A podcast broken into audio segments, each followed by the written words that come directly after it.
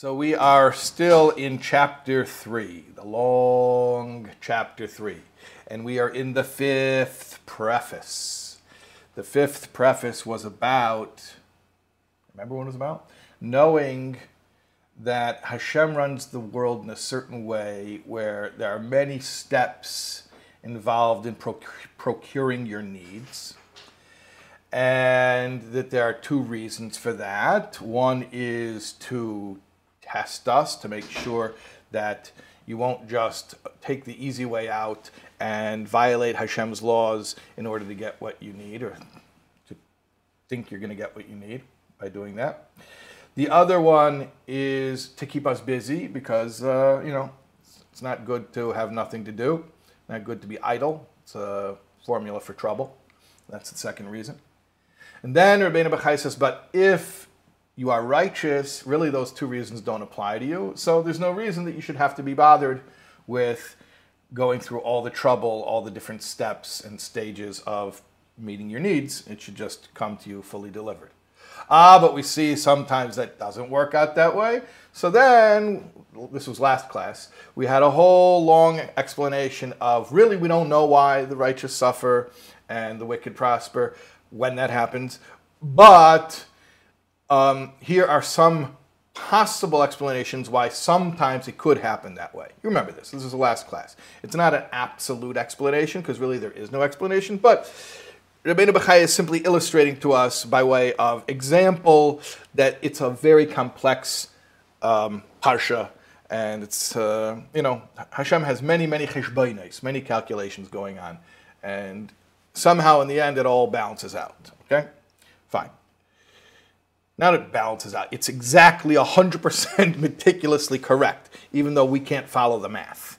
Okay, it's a, it's a calculus that is beyond human comprehension. All right, that, that was what we covered last night. All right, now let's continue. Everybody is clear? So far, so good? Everything made sense, what we said? Any questions, comments, complaints? Okay? So let's continue. The cave and Shehis Baruch Gilgul ala Sibais al Adam, having demonstrated the need for man to strive for the means of a livelihood, right? That's what we did. Nivoirato, now we're going to explain. Ki ein kol adam chayiv lechazer al kol sibo misibais hateref. Not every man is obliged to explore every one of those means. This is a classic question. Maybe I could make a living this way, that way. Maybe I have to leave no stone unturned. Maybe I have to pursue every possible means of making a living. Rabbeinu Bachai says, no, not necessary. Why? Ki hasibes rabes. Because there are many ways, many means for making a living. Mehen nikalois shetorchen ma'at. Some of them are easy, requiring little effort. Kischeda bechanus, like shopkeeping. yad Or handicrafts, like sewing or stitching. The hasafros, or writing. The itza hamischarim, wholesale supply. That's not being the Uber driver, that's being the Uber app. You're the one who contracts out the workers. Ba'vedas ha'adama, people who do, okay, so they're not, they're not Uber drivers, they're, they're farmers. But meaning not being the farmer himself, but being the guy who, you know, the, what do they call it, the, the, the employment agency? Yeah, the temp agency? Yeah. So those are easy jobs, those are light jobs. Then there are means of getting, uh, making a living, which entail toil and burden. Ki like being a tanner. Habarzel min might say ehem, or taking out iron and copper and uh, lead. That's what does it mean? Taking it out, extracting it from the ground, being a miner. It's called a miner. Viziku kakesef or uh, refining silver by smelting it with lead.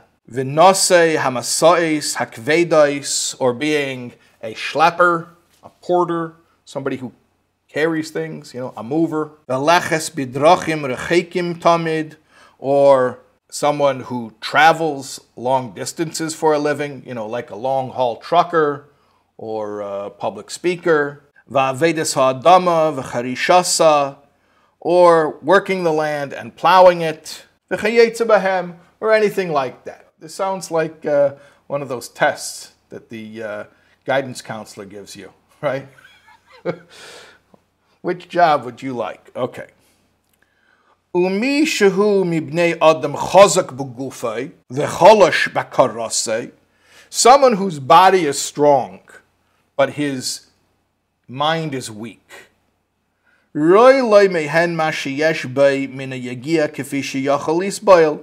suited for an occupation that, that demands physical exertion within the limits that he can bear. One who is weak in his body.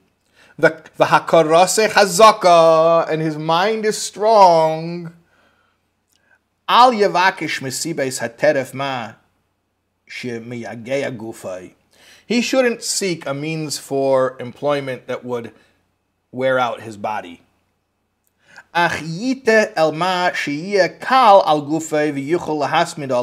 He should seek out something, he should tend towards something which would be easy on his body and uh, which he'll be able to sustain. The, the point is that Hashem made everybody different, and you should take that into consideration when looking for a means for a livelihood. It's not like you have to say, well, I need to make a kli for parnosa, right? You have to. There has to be a shtadlus. Well, they're hiring for. Uh, they want. They want to hire for a. Uh, they need a, a, a trainer at, at, at, the gym. Well, you know, if you're if you're really interested in making a kli for parnosa, you can't say no to that. You got to go, go apply to be a trainer at the gym, right?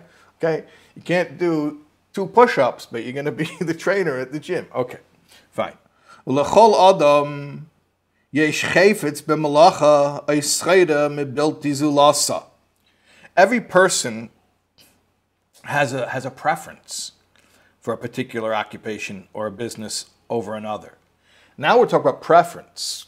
Before we're talking about capability. Now we're, we're getting even a little bit uh, more exacting even preference, what you, what you like. Kvar hidbiya hakel la betive ava v'chiba.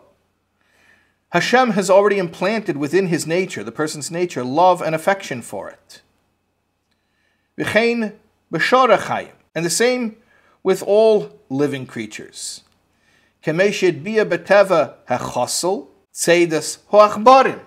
He implanted within the cat a talent for trapping mice. Not just a talent, a, a, an enjoyment.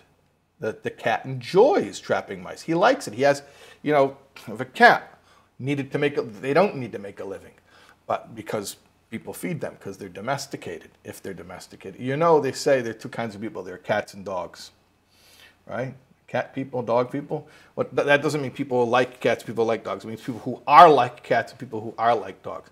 What is a per, per, person who's like a dog? So, dog says, Wow, look at this human, you know, their, their master, who feeds me and gives me shelter and takes care of me and uh, keeps me safe. They must be God. Right? That's what a dog thinks. He looks at his master. This must be God. Then there's the cat. The cat says, Look at this being that takes care of me and feeds me, cleans up after me, does everything for me. Wow, I must be God. That's what the cat says. Okay. Anyway, that's also connected to Shara B'Tochen previously. Yeah. But uh, right here, what are we talking about? The, the cat was given a, an enjoyment of trapping mice. And so too people were given an enjoyment. They like certain types of jobs.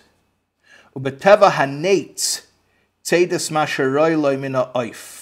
And then the hawk has the instinct to hunt the birds that are fit for it. Beteva ho'ayol tzedis hanachoshim. And the deer likes to hunt snakes. I didn't know that, by the way. I'm maybe in North America the deer are different. I wasn't. I didn't. The deer in Chicago, where I grew up, didn't hunt snakes. It seemed like sometimes they were hunting the headlights of oncoming cars, but I don't know about them hunting snakes. Okay, but maybe in Spain they did.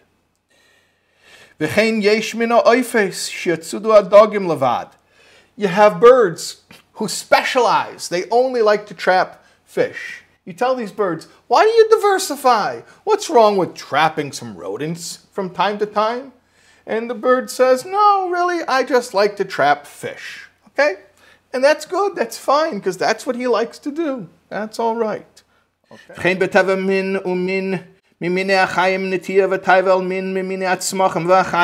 Thus, within the nature of each animal species, there's implanted a liking and desire for a certain kind of plant or animal. Hateva olav liye siba lemezenis utchunas gufay ve'varev roin ledavarahu, which is ordained as its natural source of sustenance. The configuration of its body and limbs is suited for that thing, as for example, kapeh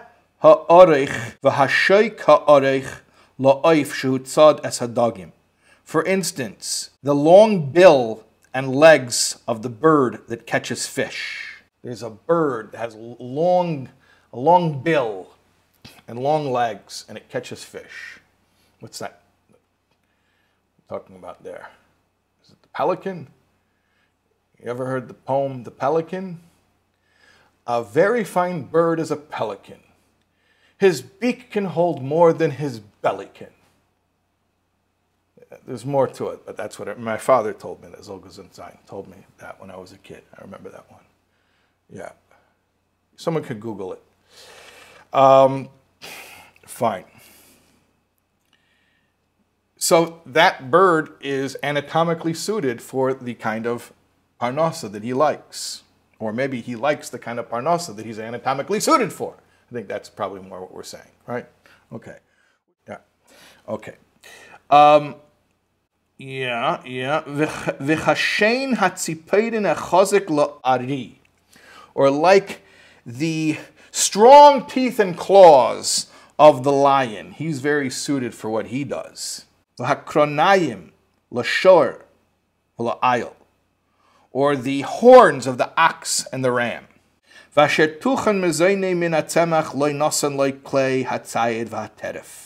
On the other hand, animals whose sustenance comes from plant life are not provided with the tools of the hunt and prey.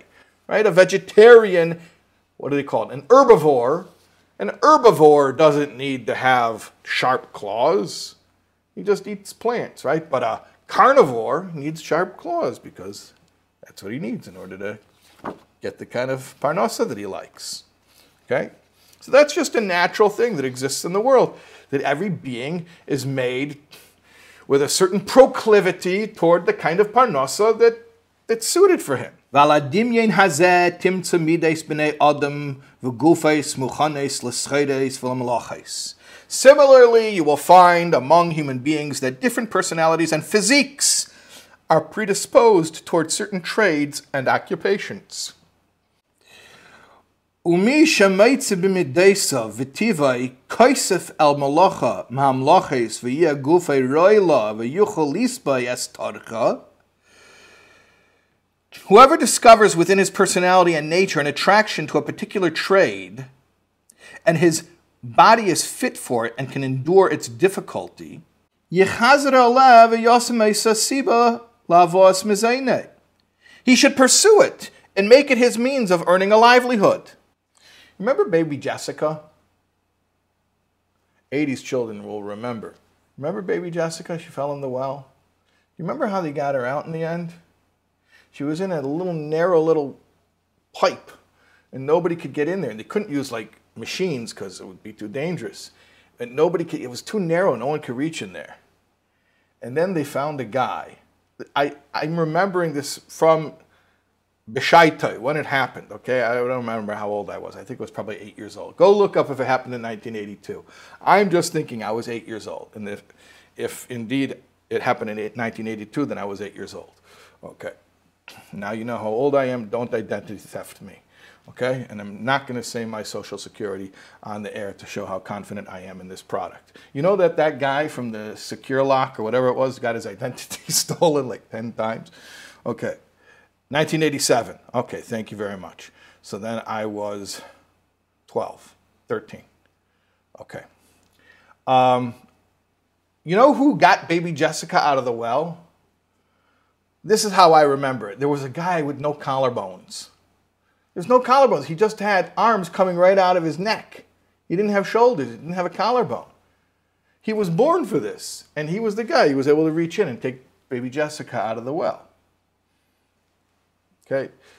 So that's like a case where really it's obvious. By the way, I don't think he made a living doing that afterwards. It wasn't like after that they were like, you should go to all the places where, okay. But, and maybe that was a bad example. Anyways, the point is that each one of us were endowed with certain talents and a certain constitution, and all of these things need to be taken into account. Again, I really like this. It's, this is very gentle stuff. This is like going with the grain, going with my nature. I can, I can definitely handle this. Okay. The V'yisbel maska umrirusa. He should accept its sweetness as well as its bitterness. Because even the job that you're suited for and that you're built for, it's not, it's not all peaches and cream. V'al yokutz kishiyamona mimeno hateref biktsas ha'itim. And he shouldn't be discouraged if his income is denied him on occasion. On occasion. Ach yivtach belakim, he should trust in Hashem. Shiyaspik le tarpe kol yemei chayav, that he will provide for him his sustenance all the days of his life. V'kev in betirdis libay v'gufe b'sibu minasibes v'asibu v'aleha when he is occupied in mind and body with one of the means of earning a living.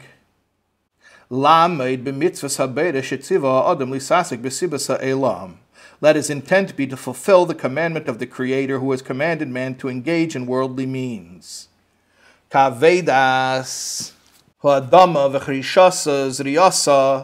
Such as working the soil, plowing, and sowing it Kemesha Kosov, like it says, V'yikach Hashem v'yanichehu began Eden l'shamra. Hashem took the man, the first man, Adam, and he put him in the garden, in Gan Eden, to work it and to keep it. So whatever it is, take a job that's suited to you, and then when you do it, just have in mind that you're fulfilling Hashem's will, that Hashem wants us to work. B'shar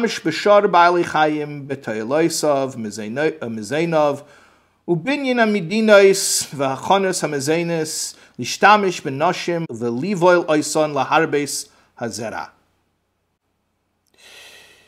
Hashem has commanded men to make use of the other living creatures for his benefit and sustenance, to build cities and prepare foods, to marry, to be fruitful, and multiply. Right?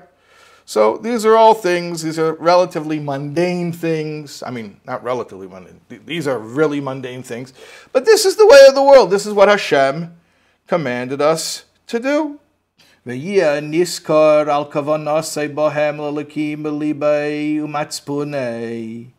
He will be rewarded for the intent of his heart and mind to perform these for God's sake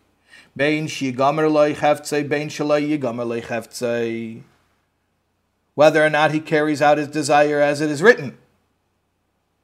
As it is written. You will eat by the fruit of the labor of your hands, and you will be happy, and it will be well with you. And our sages of blessed memory say all your deeds should be for the sake of heaven.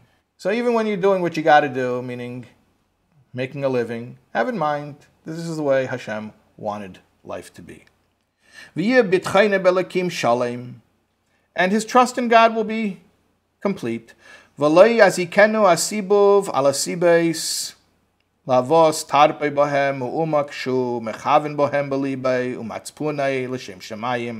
And he will not be harmed at all by the search for the means of a livelihood, if in his heart and mind he intends them for the sake of heaven. You got to do what you got to do. This is the system Hashem made. So you do something that's suited to you, and you have in mind that this is this is what Hashem wants people doing, and that's it, and it'll be okay. You're not gonna have to do anything crazy or anything that's not suited for you or anything that would obviously nothing that would make you compromise your values or your morals.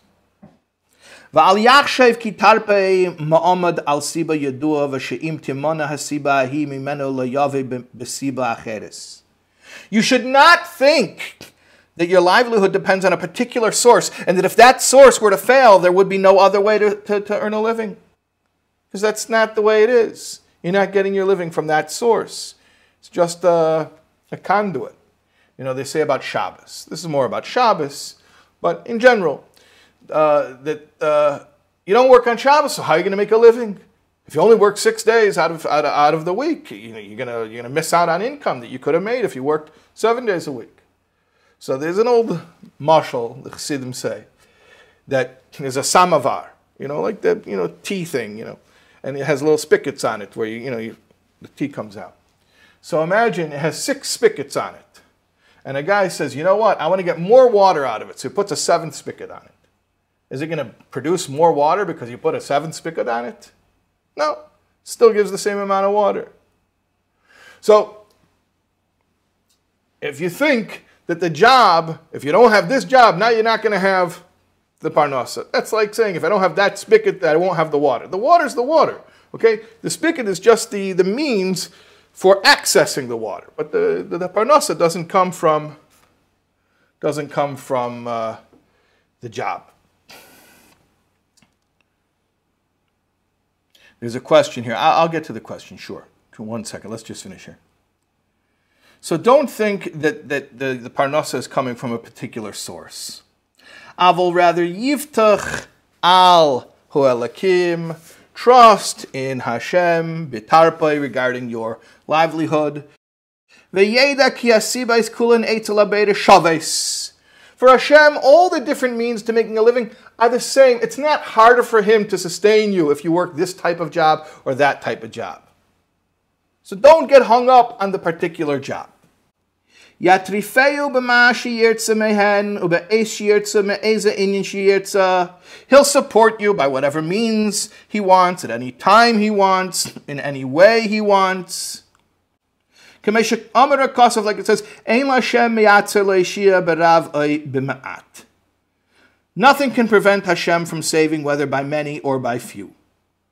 V'yamer, and it says, Ki hu chayil. He's the one who gives you power to become prosperous. V'yamer, and it says, Loi v'chayil v'loi v'chayach ki im beruchi yamer Hashem tzavokes. Not by might and not by power, but by my spirit, says the God of hosts. So don't get so hung up. Bottom line, find a job that you're suited for. Do it because this is the natural way that the world works. And that's it. That's it. Hashem will use that as the as the pipeline. Okay. There's a question here. I'm having a hard time with yesterday's lesson. I followed, understood the depth of the other lessons, understanding that everything that happens to us is for our good, and Hashem always takes care of us, and we trust only in Him. So it's hard to understand all the reasons why the tzaddik has suffering in this world, all the reasons why Hashem would punish the righteous in this world. If everything is for the good, why see anything as punishment? It's hard for me, especially where I'm at in my life. I lived with active addiction for over three decades and trying hard to do the next right thing for myself and my family, and seeing uh, I want to make it more anonymous, but seeing a, a relative who's a true tzaddik with, with Yerushalayim and is struggling with, with an illness.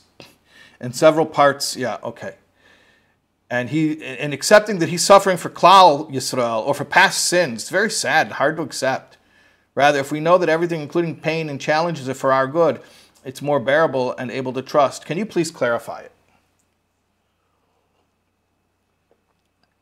Okay. So here's a very important lesson.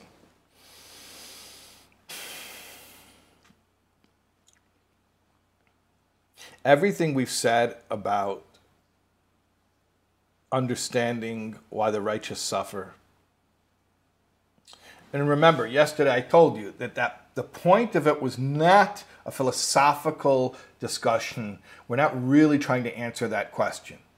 Okay? We're dealing with it in context, in the context of understanding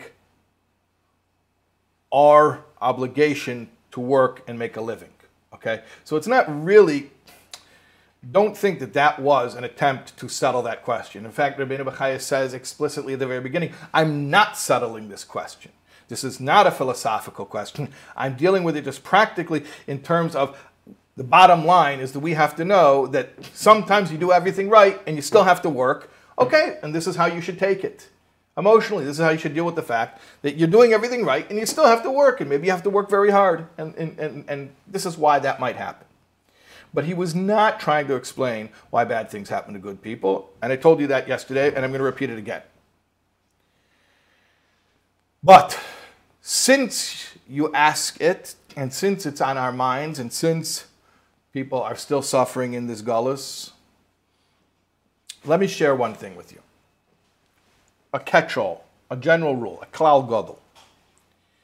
Any explanation that you ever learn that helps you to better come to terms with the pain and suffering in this world is not meant for you to apply to others, it's only meant for you to apply to yourself. You know, there's an expression, yisurim to accept suffering with love. You can only accept that which was sent to you if UPS comes and delivers uh, a, a, new laptop to me that my neighbor ordered through uh, through uh, Amazon, but has the, the, the, UPS made a mistake and he put it on my porch, am I allowed to take it and keep it? No, because it wasn't sent to me. Same thing. If Hashem sends suffering to me, I can accept it because it's for me. It's my teacher. It's to elevate me it, it, it's good for me somehow. But if Hashem sends suffering to somebody else, can I accept it? No, it's unacceptable. I can accept my suffering because my suffering benefits me when I accept it. But what benefit does it do anyone when I accept somebody else's suffering? So when it comes to observing other people who are suffering, our answer has to be like Avram Avinu. mishpat. Will the judge of the whole world not do justice? So it's a little bit of a, you have to play both sides. When it comes to my suffering, Hashem, whatever you got to do, you got to kick me again, do whatever you got to do. I love you. When it comes to others, what good is it going to, how is it going to build my character to watch somebody else get kicked? Unacceptable. I hope that, I hope that helps. Okay, thank you everyone. Emir Hashem, we will begin next week with chapter 4. We finished chapter 3. Baruch Hashem. Thank you. Good night.